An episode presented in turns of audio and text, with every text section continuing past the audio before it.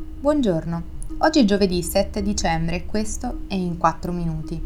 il podcast di The Vision sulle notizie dall'estero delle ultime 24 ore. Parleremo della visita di Putin in Medio Oriente, dell'incertezza sugli aiuti USA in Ucraina e del nuovo accordo sull'immigrazione tra Regno Unito e Ruanda. Il presidente Vladimir Putin è stato in Medio Oriente e ha discusso di relazioni bilaterali, petrolio e affari internazionali in Arabia Saudita e negli Emirati Arabi Uniti, incontrando sia il presidente Sheikh Mohammed bin Zayed Al Nahyan ad Abu Dhabi che Mohammed bin Salman in Arabia Saudita per il primo incontro faccia a faccia dall'ottobre del 2019. L'incontro tra Putin e quest'ultimo, i cui paesi pompano un quinto del petrolio mondiale, avviene dopo che i prezzi del petrolio sono scesi nonostante l'impegno dell'Organizzazione dei Paesi esportatori di petrolio e della Russia a ridurre ulteriormente l'offerta. L'Arabia Saudita è il partner chiave di Mosca nell'OPEC, mentre gli Emirati Arabi Uniti sono diventati il principale hub internazionale per le imprese russe e una via importante per aggirare le sanzioni occidentali. Putin intrattiene stretti rapporti con entrambi gli stati del Golfo esportatori di petrolio, che sono rimasti neutrali quando la Russia ha attaccato l'Ucraina quasi due anni fa. Inoltre, l'Arabia Saudita e gli Emirati Arabi Uniti non hanno ratificato lo statuto che governa la Corte Penale Internazionale, che ha incriminato il presidente russo per crimini di guerra. Il viaggio fa parte di una serie di incontri diplomatici che il leader russo terrà questa settimana mentre oggi a Mosca Putin ospiterà il presidente iraniano Ebrahim Raisi, leader di un altro attore chiave della regione. Putin non si è recato oltre la Cina, l'Iran e gli ex stati sovietici da quando ha lanciato l'invasione su larga scala dell'Ucraina a febbraio del 2022.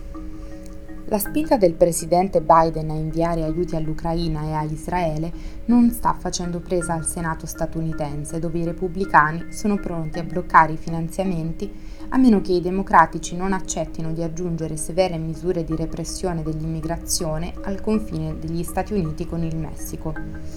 Il tracollo avvenuto alla vigilia di un voto di prova critico al Senato su una legge di spesa d'emergenza da oltre 110 miliardi di dollari non solo ha reso chiaro che la misura sarebbe stata bocciata, ma ha anche ridotto drasticamente le prospettive di un accordo bipartisan nel breve tempo.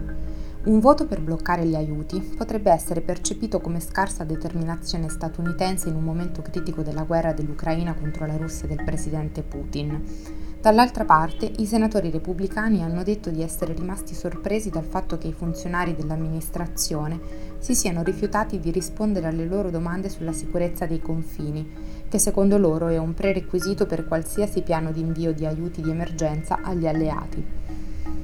In questo stato di tensione, il presidente ucraino Volodymyr Zelensky ha annullato un briefing di alto profilo con i legislatori statunitensi, proprio a causa dell'impasse sui futuri finanziamenti al paese.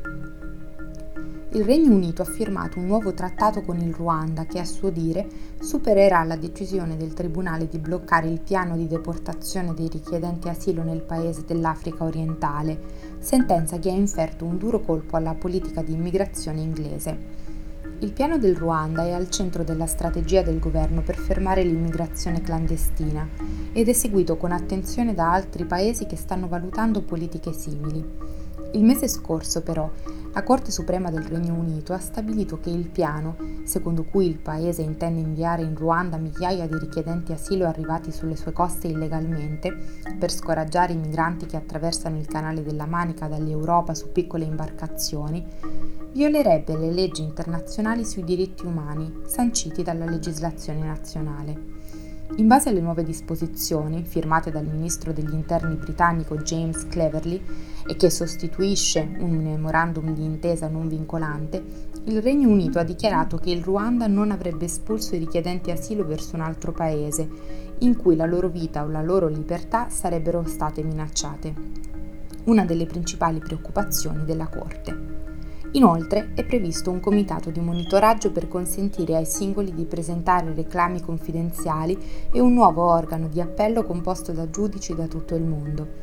Avvocati e associazioni per i diritti umani hanno affermato che è improbabile che i voli di deportazione possano iniziare prima delle elezioni previste per il prossimo anno, mentre il partito laburista all'opposizione, che ha un vantaggio a due cifre nei sondaggi, ha fatto sapere di avere intenzione di abbandonare la politica sul Ruanda in caso di vittoria.